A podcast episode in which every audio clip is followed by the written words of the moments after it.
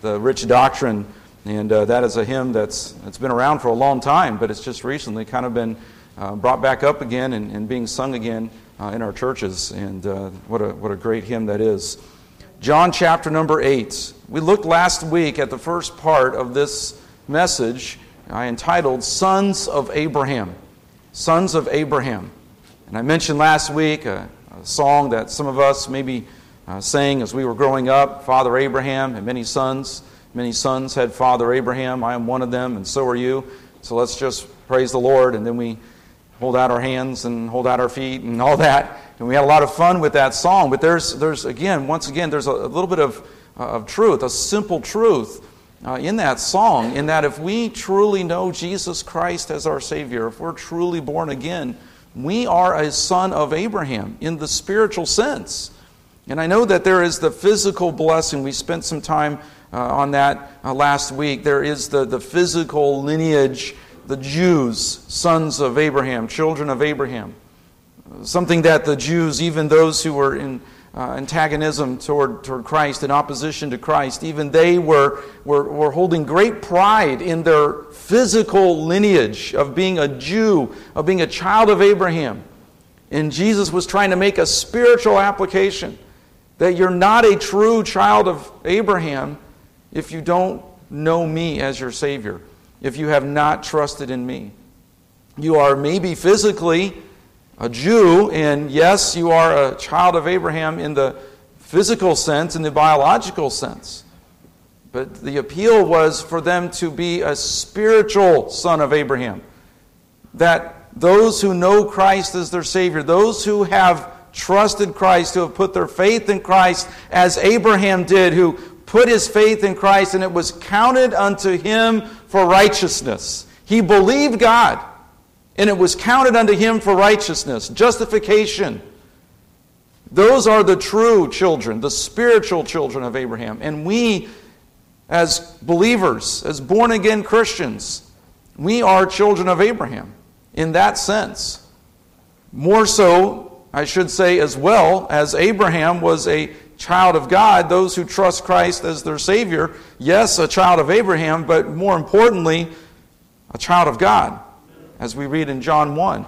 As many as believed him, to them gave he power, the authority, to be called a child of God, to become the sons of God, even to them that believe on his name. And that's what Jesus is ultimately trying to bring them to, to that place where they recognize their sin, their need for repentance, and put their faith and trust in him and receive forgiveness for their sin. And there was some that had been saved.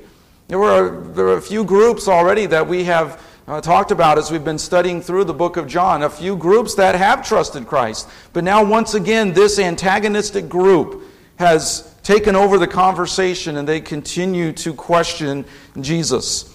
So we looked last week at that mistaken identity, focusing, they were focusing on their physical lineage as sons of Abraham, and Jesus was trying to get them to look at the spiritual and become a child of Abraham spiritually by trusting Christ as their Savior, as Abraham did. That was the mistaken identity. But then we came down to verse, verses 44 and 45 and on, and we see this, this, this, this change or this, this, this focus now from this antagonistic group, and there becomes these malicious attacks. There, there's a, a, a malice to their questioning, to their attacks. They will attack his character. Uh, they, they will attack his, his, his lineage, his upbringing, uh, in referring to him even uh, as, or implying that he was a son of fornication, a Samaritan, or having a demon. They, they question his authority.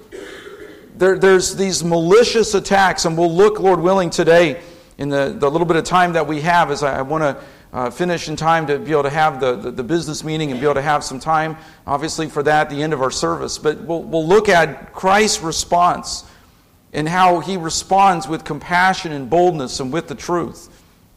But again, we go back to John 8 into verse 44, where Jesus says, Ye are of your father the devil, and the lusts of your father ye will do.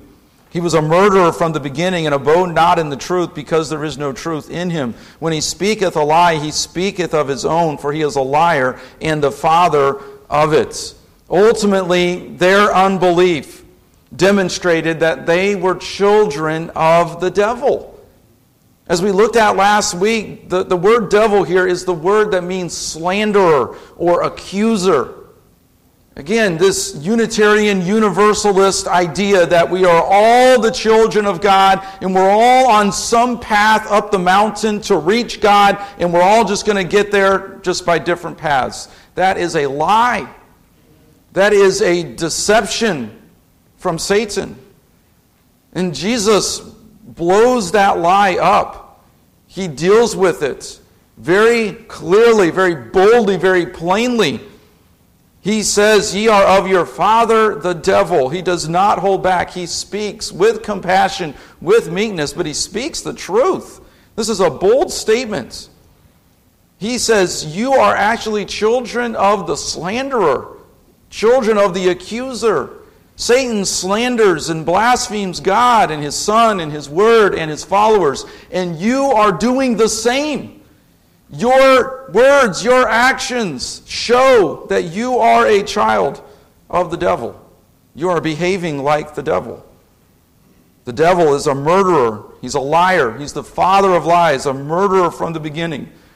Is it no doubt then, as we see our culture push God away, reject God and His Word, reject His Son, Jesus Christ, is there, is there not any doubt then as to why we have in our culture a culture of death and violence and of lies and deception? Is, is there no wonder why we have so much violence and, and so much death and a wrong understanding and a confusion and a bewilderment and a despondency and a despair about death when our world has pushed God and His Word out when we don't have it in our families, we're not committed in our homes, in our places of institution and recreation and our employers, when we have to deal with cancel culture and woke culture, whatever you want to call it, as we push God out, as we eliminate God from our lives, as we go our own way and do our own thing, then the culture of death and of lies and deception is going to take over. Because that is the world system because Satan is a murderer from the beginning, and he's the father of lies. They refuse Christ. They, in this group, these, the Jews, as we refer to them as, this antagonistic group, this group in opposition to Christ. And really, in, in, in a way, anyone who lives in a state of unbelief, rejecting Christ, they, they refuse to accept his truth. And in refusing to believe and refusing to accept Jesus and who he is, as the Bible declares, as he himself declares in the Word of God, as God has declared in his Word, who Christ is, those who reject Christ, they remain in that state of condemnation. They live out their lives as a child of the devil. But that's not how Christ wants us to remain. And for those of us, hopefully that's all of us in here, are truly born again, are truly saved individuals. We have been delivered from that father of death, that devil. We have been delivered out from under his power and his bondage and out from under that condemnation. We have been justified. We are no longer condemned. We are in Christ Jesus. And that's what Christ is that's his message to these people who, yes, many of them are antagonistic and in opposition. But we know already there have been some who have been saved, and Christ is appealing not just to those who are persecuting him, but also to those who are in the crowd, who are in the audience, who are listening, who might repent of their sin and place their faith in him. Notice in verse 45 where we left off last week, and because I tell you the truth, ye believe me not.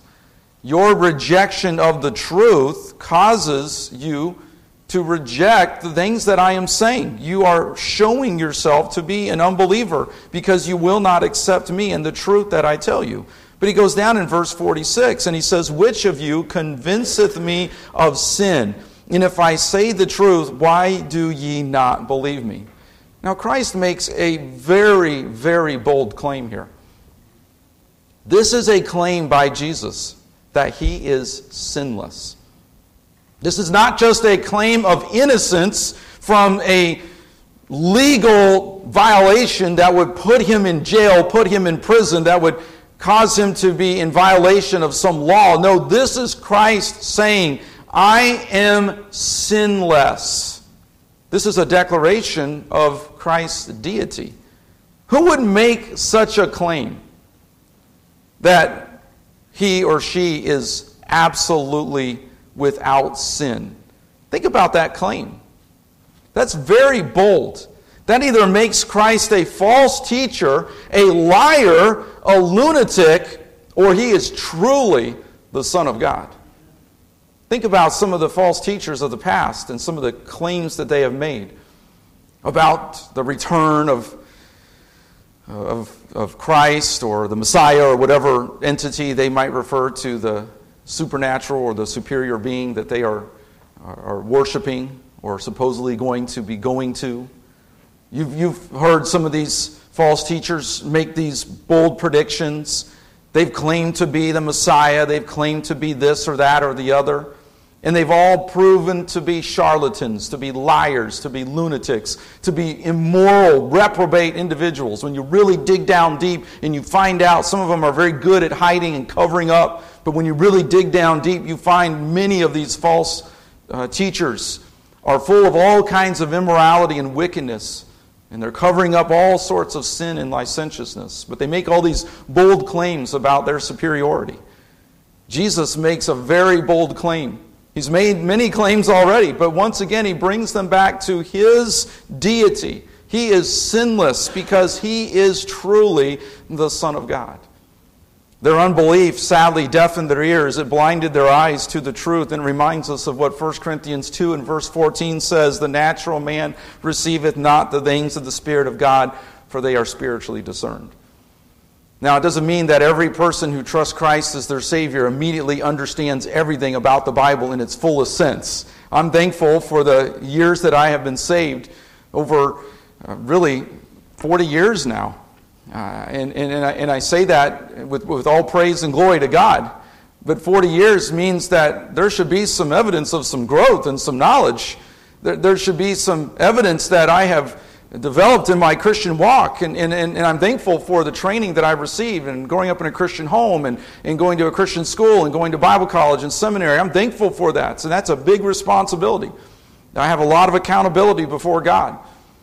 But every believer when they get saved, has to grow and develop in their knowledge of God. So the natural man doesn't receive the things of the Spirit of God because they are spiritually discerned. The natural man can recognize creation, can recognize a certain morality or a, a, moral uh, way in which we should live, can understand a basic right and wrong. There's a very, very famous, I shouldn't, I don't know if I'd call him famous, but a very popular podcaster.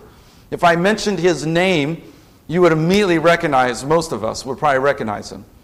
He has a morality about his life. He is fascinating to listen to. He is an intellectual giant. He knows religion. He has even series that teach about the Bible, and he has incredible insight, but he is an unsaved man.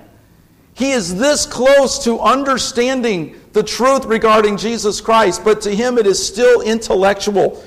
It is still a fascinating subject. It makes sense because the Bible does make sense. It speaks to reality. God is a God of order, God is a God of logic.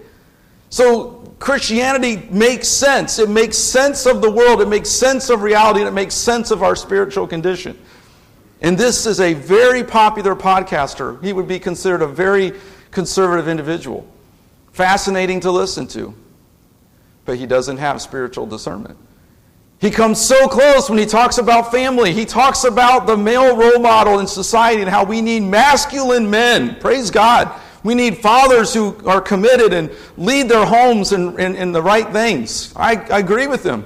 But he still comes short of the glory of God because he won't recognize and submit truly, completely to Christ as his Savior to the Bible as the supreme authority for redemption of our souls.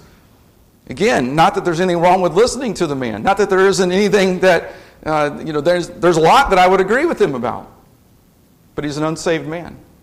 He still has a lack of spiritual discernment. That intellectual knowledge doesn't save. There's religious leaders in this group who are persecuting Jesus. They have great knowledge of the Old Testament. They are intellectual, but they're unsaved. And they're actually in antagonism and opposition in trying to persecute and murder Jesus Christ. Christ declares his sinlessness. And then they go further and they attack his character in verse 48. Then answered the Jews and said unto him, Say we not well that thou art a Samaritan and hast a, a, a devil?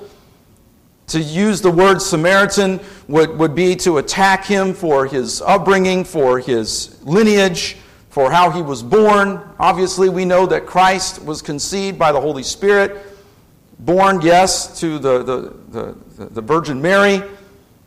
It doesn't make her the mother of God. She was a sinner who needed to be saved. She gave birth physically to Christ, but she herself had to come to Christ in salvation. She had to be saved.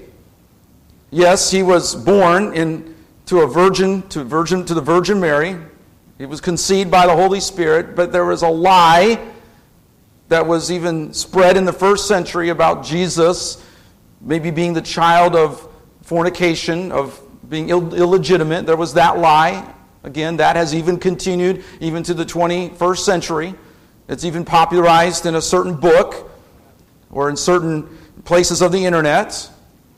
Okay, but they go into this idea of him being a Samaritan. Maybe he is a half breed. Maybe he is one of those racial minorities who we consider subservient who we consider not the same level as a Jew.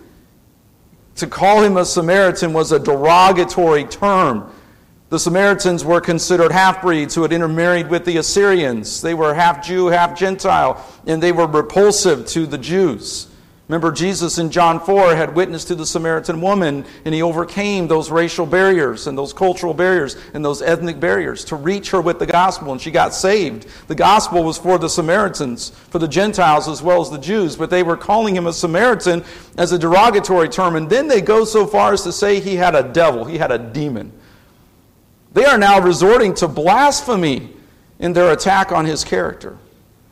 There is a pride here, an ethnic and a spiritual pride among these religious leaders, among this group. They had a bias and they had a prejudice that was part of their blind, their spiritual blindness. And Christ, then in turn, verses 49 through 51, defends his character.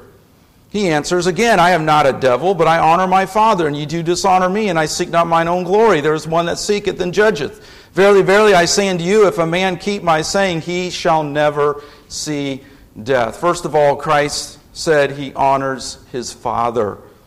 They were dishonoring him, he says, implying that by dishonoring him, they were dishonoring the God who they claimed to serve. Jesus was once again equating himself with God. He was speaking to his deity. To dishonor him was to dishonor God the Father, who they claimed to be loyal to. He goes on and he says God would vindicate his character because it is God that seeks and that judges. Verse 50. Jesus again makes another bold statement, and I seek not mine own glory, there is one that seeketh and judgeth. He is saying, God is my judge, and he will declare me to be his son, deity, the God man.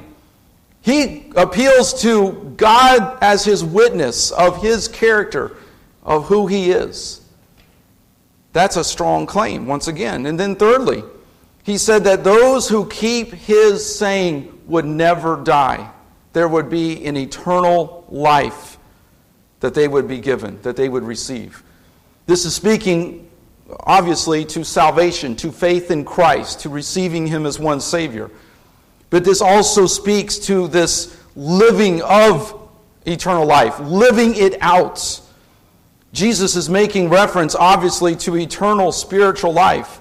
They were only applying it to their physical minds, to their intellect, and not receiving His words in their hearts in conviction of their sin and repentance and faith. But he's saying that those who have trusted me, who have believed my words, those who have received me as their Savior, they have eternal life, and that eternal life is lived out. They have a life giving principle by which they live by. Their life shows that they have the eternal life of God within them. They are living that out. They are showing that they are children of the devil, that they are acting in ways of deceit and lies, of violence and murder. He is very clearly drawing a contrast and he's defending his character. I can't help but make note here that Jesus does speak up and defend his character and his integrity. And sometimes we have to do that. Sometimes we have to answer in compassion, in humility, in the right way, but we have to defend our character and our integrity.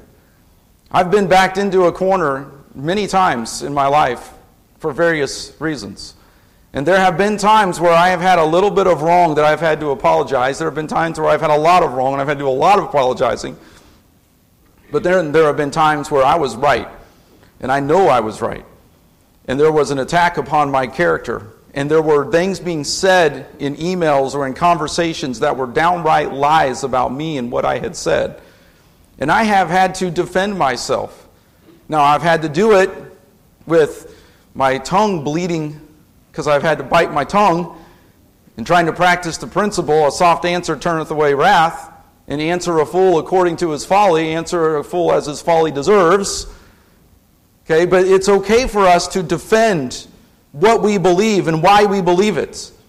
And to do so with compassion and do so with humility and do so with the truth, leaning on the truth. And it's important for us to have character and for us to have integrity. Because when we appeal to the truth, when we appeal to God, we appeal to His Word, hopefully our lives demonstrate that we have lived according to the truth, that we have lived according to the gospel, that we have lived according to the character of God in truth and integrity and in character. Many times we can't issue a defense because our lives are not a good testimony. They are not a good example. But when we are sometimes attacked and persecuted, it's important for us to have the character and the integrity. And sometimes we do have to be stern and be strong in our defense. That doesn't mean that we resort to mudslinging and insults, as too often professing believers do with their fingers, looking at a screen or on their phone, and often make fools of themselves and answer as fools instead of as a fool deserves to be answered. Too often we are not very good in our, our answers. But here we see Christ as a model example of how to respond to false accusations, to insults and accusations against his character. He answers with the truth, he answers with integrity, he answers sternly and strongly, but he answers with love and compassion and humility. And he appeals, again, to God and to his truth and to revelation. He appeals to his own integrity. And that's where we have to, once again, when we have to defend, when we have to give an answer, we have to point to Christ. We have to point the accusers to Christ. We have to point, we have to point people to the truth. We have to bring them back to the Word of God. And we have to ultimately shed light on the gospel, making God look great and making God look good in highlighting the truth of God's Word and pointing people to Jesus Christ and to the truth. I've talked about a preacher in here before that I've admired for his interviews and when he's on different forums and he's been on national television and the way he conducts himself, the way he handles himself, often referencing Scripture, often pointing people to Christ, to the truth, to the gospel, to their need for forgiveness and repentance. I've appreciated his testimony. I've admired that and hoped that if I ever were in that kind of situation on national TV that I could respond that way. I've been disappointed recently in a preacher who stood out on the streets and was asked a question about an incident in the community and he gave no gospel message. He made some very generalized, apolitical statement instead of pointing people to Christ and to the gospel and to the truth and to sin and to righteousness. He just gave this really mushy answer that really anybody could have given that was any secular person who just wanted to say something nice in the midst of a tragedy. He could have pointed people to Christ. He could have taken people to the truth. He could have shown, he could have, he could have declared the gospel and shown forth the character of God and shed light on the truth of God's word. Instead, he gave some generalized, milly mouthed, mushy statement about the crime and the violence and the need for prayer and compassion and all those things that everybody says whenever there's a tragedy. And here it was with a here's a preacher who claims to be a pastor, claims to be a preacher with a microphone in his face with a chance to declare the gospel and redemption through Christ. And the answer for the sin and the violence is Jesus Christ. And instead of declaring the gospel, he just gave some mushy statement. Here we see Christ giving the truth, pointing to God, pointing to the authority of God. And that's where they go next. They question his authority. Once again, we keep coming back to this authority issue which is the biggest problem in our culture. We reject God's authority, we reject God's word, we reject His truth, and we go to what? We turn to ourselves. We turn to our own ideas and our own things and our own philosophies and our own systems. Oh, they're really upset now. These religious leaders, this antagonistic group, Christ had called them children of the devil. He said that those who believe in him will never die, implying those who don't believe in him will die. They will face a judgment. They were saying, they were saying of themselves, We'll never be judged. We're the ones who will be judging all of you. We're the judges. And now Christ is saying, No, you're going to get judged for your sin. You're children of the devil. They're, they're angry now. But we see that Jesus brings them back to the authority of God once again. They question and they bring up Abraham. We'll have to go through this very quickly here as we come to a close before our, our, business meeting. But notice what they say in verse 52. Then said the Jews unto him, Now we know that thou hast the devil. Abraham is dead, and the prophets, and thou sayest, If a man keep my saying, he shall never taste of death. Art thou greater than our father Abraham, which is dead? And the prophets are dead? Whom makest thou thyself? Remember back in John 6 and 7, they had appealed to Moses, to manna, and to circumcision, and, and, and the authority of Moses in the Old Testament. You think you're greater than Moses? And now who do they bring up? Abraham. We've already touched on Abraham and the sons of Abraham. Now they bring up Abraham again. Who do you think you are? Are you greater than our father Abraham, who is dead? We see here that Jesus appeals to the Old Testament. He appeals to Abraham and the truth regarding Abraham. And we have preachers today who reject, just about outright reject the Old Testament. A very popular preacher down south who basically has jettisoned the Old Testament, saying it's not really relevant for today. Well, how do you preach through the book of John if you don't believe that the Old Testament is still relevant? Jesus goes back to the Old Testament and he makes reference to Abraham and he says what here? He says down here, verily, verily, I say, I, actually, I, I jumped down too far. Verse 56 Your father Abraham rejoiced to see my day, and he saw it and was glad. Jesus goes back to the authority of God. He goes back to the authority of the Old Testament, the God who gave the Old Testament, the God who called Abraham, the God who saved Abraham. And he says, Abraham saw my day, and he rejoiced. He was glad to see it. They're really confused now. Verse 57 Then said the Jews unto him, Thou art not yet fifty years old, and hast thou seen Abraham? How had Abraham seen Jesus' day? Well, first of all, he saw Christ as priest after the order of Melchizedek, who Abraham paid tithes to in Genesis 14, who the book of Hebrews refers to as Christ is a priest after the order of Melchizedek. Abraham submitted himself to God, to Christ, in giving tithes to Melchizedek. That's how Abraham saw Christ. How else did Abraham see Christ? By faith. Hebrews 11 and verse number 10. We see that Abraham was called out in Hebrews 11, the summary. He was called out of the land of, the of, of, of Ur, of the Chaldees. And Abraham went to the land of promise by faith, believing, trusting that God had a heavenly place for him. He went to the earthly place looking at the heavenly place, knowing that God was going to give him all of it according to his promise and his covenant.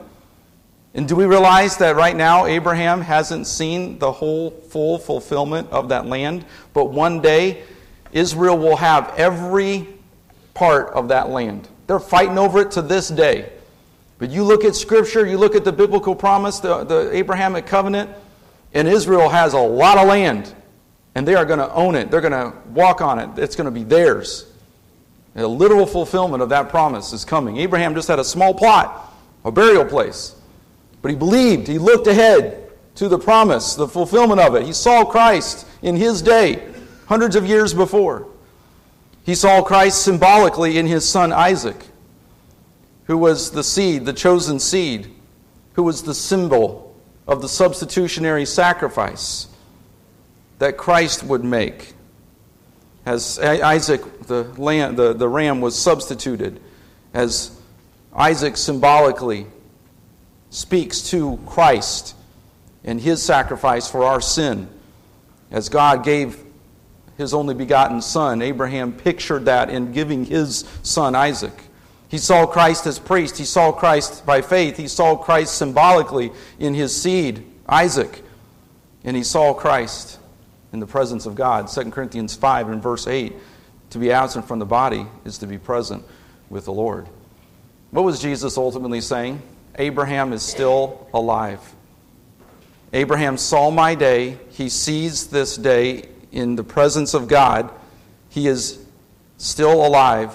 Christ is saying that the authority that you claim to have from Abraham, you have to recognize God's authority, the truth regarding your sin. You have to recognize, like Abraham did, his sinfulness, his unworthiness, his need for trusting Christ, for believing God in order for that to be accounted to him for righteousness, in order for him to be justified. He's saying, You claim Abraham's authority, but Abraham recognized my authority. Abraham trusted God. You must do the same. He turns the authority principle right back on them. He turns that authority question right back on them. And he appeals to them to trust Christ. And then he makes this statement in verse 58 as we come to a close Jesus said unto them, Verily, verily, truly, truly, verily, verily, I say unto you, before Abraham was, I am. What is he saying? Jesus is once again declaring he is the I am. He is Yahweh. He is Jehovah God. He is the God of the burning bush. He is the God that called Abraham out, who saved Abraham. He is the I am, the eternal God. That statement of deity, that declaration of deity, resulted in the final points. We've seen the mistaken identity, the malicious attacks, and then verse 59 murder attempted. Then took they up stones to cast at him. But Jesus hid himself, went out of the temple, going through the midst of them, and so passed by. Have you ever dealt with somebody and they just got so angry? You could just see them physically becoming violent. It's a scary thing, isn't it? I remember facing a dad one time who was angry over something relatively trivial at school. Big dad, I mean a big dad. He was a big dude. And he towered over me. And I found out that he had been released from prison not that long before. And he had already walked into a classroom and intimidated the, the teacher. And I started up the hallway when I found out he was in the back hallway. And I said, Lord, give me help. I started up the hallway, and there he was. And he looked at me, and I looked at him. And I told him straight up, You're not going to behave that way. You're going to get out of here, and you're not going to treat our teachers this way. And I remember that guy was not happy. I'm thankful there were a lot of other people in the office that day. But you know what that's like to deal with somebody and they're angry and there's a physical reaction you see in them. And what did Jesus do? Is they physically looked to pick up stones to take him and to kill him. He hid himself, and with supernatural power, he walks out through the midst of them. They were powerless because God was in control, God was protecting him. It's a reminder of how when we trust God, when we obey God, when we speak the truth, and we live according to truth, God protects us. That's why we need the church. That's why we need each other. That's why we need to be under the Word of God. That's why we need to be in obedience to the Word of God and doing His will because the world couldn't touch Him until God said they could, until He willingly gave up His life as our substitute, as our sacrifice. We'll get to that, Lord willing, as we get into John 9 and continue in our study of the book of John. But let's close in prayer this morning. Lord, we thank you for this great truth, this great passage that, Lord, speaks to the power of the gospel, to the absolute truth of the Word of God, and the strength and the courage and the bravery that only comes through adherence to the truth, faithfulness to the truth, to obedience to the truth. We thank you, Lord, for Christ and his example and his response.